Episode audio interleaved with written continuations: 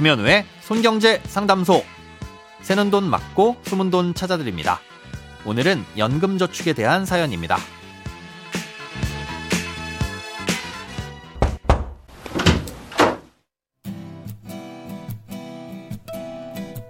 안녕하세요. 버스를 운행하며 손경제를 애청하는 경남의 30대 시내버스 기사입니다. 저는 연봉이 5,800만 원이고 매년 400만 원씩 연금저축 펀드에 노후 자금을 저축하며 세액 공제를 받고 있습니다. 하지만 연봉이 5,500만 원을 초과하다 보니 세액 공제 혜택을 온전히 누리지는 못하고 있습니다. 그래서 제 아내 이름으로 연금저축을 가입하는 건 어떨까 고민 중이에요.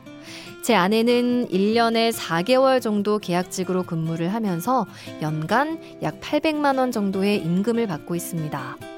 이럴 경우 차라리 아내의 명의로 연금저축을 가입해서 세액공제를 받는 게 나을까요?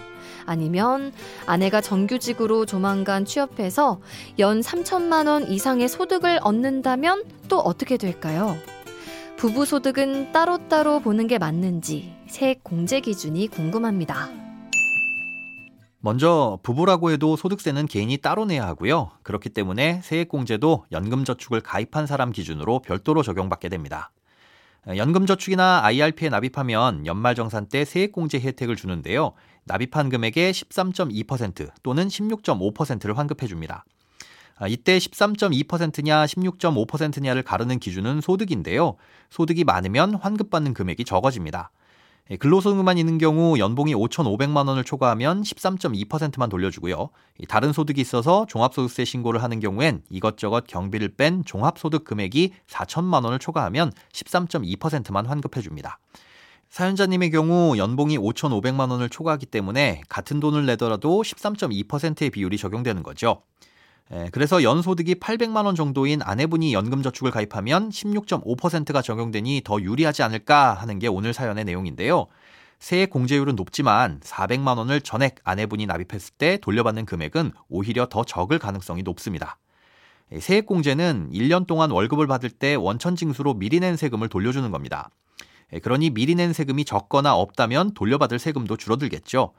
400만 원을 납입했을 때 16.5%의 세액 공제를 해준다는 건 400만 원의 16.5%인 66만 원을 돌려준다는 건데요. 예, 그렇다면 1년 동안 최소한 66만 원 이상의 세금을 냈어야 돌려받을 수 있는 세금이 있을 겁니다. 예, 그렇다면 연간 임금이 약 800만 원일 때 얼마의 세금을 미리 냈는지가 중요하겠죠. 예, 만약 전부 사업소득이고 3.3%의 세율로 원천 징수됐다면 미리 낸 세금은 26만 원이 조금 넘습니다. 예, 그런데 종합소득세 신고를 할 때 인적공제나 국민연금, 건강보험료 같은 공제도 기본적으로 받을 수 있으니까 이 세액공제로 돌려받을 수 있는 세금은 더욱 줄어들겠죠. 예, 근로소득이라고 가정하더라도 마찬가지입니다. 근로소득은 기본적으로 근로소득 공제라는 걸 해주는데요. 총 급여가 800만 원이면 470만 원 정도를 공제받습니다. 쉽게 말해 800만 원에서 470만 원은 안 번 걸로 쳐준다는 거죠. 예, 그럼 남는 건 330만 원이죠. 여기에 기본공제와 부녀자 공제를 합하면 200만 원을 더 공제해주고요. 어, 또 국민연금과 건강보험료 납입금액 등등을 빼고 나면 사실상 근로소득 금액은 하나도 안 잡혀서 세금이 전혀 부과되지 않을 수도 있습니다. 예, 그러니 세액공제만을 위해서라면 지금 당장 연금저축을 가입해서 납입하는 의미가 없겠죠. 예, 하지만 만약 아내분의 소득이 3천만 원으로 오른다면 상황은 달라집니다. 이런저런 공제를 받는다고 해도 그때는 돌려받을 세금이 충분히 남으니까 똑같은 금액을 연금저축에 납입하더라도 아내분 쪽으로 가입하는 게 더 많은 세금을 돌려받을 수 있을 겁니다.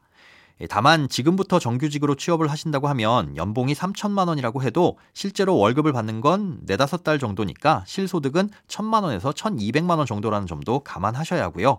예, 만약 중소기업에 취업한다면 만 34세 이하이거나 경력 단절 여성의 경우 소득세를 90%까지 감면받을 수도 있으니까 이 점도 참고하시기 바랍니다. 그럼 오늘도 안전운전하세요. 돈에 관련된 어떤 고민이든 상관없습니다. imbc.com 손에 잡히는 경제 홈페이지로 들어오셔서 고민 상담 게시판에 사연 남겨주세요. 새는 돈 맞고 숨은 돈 찾아드리는 손경제 상담소. 다음 주에 다시 찾아올게요.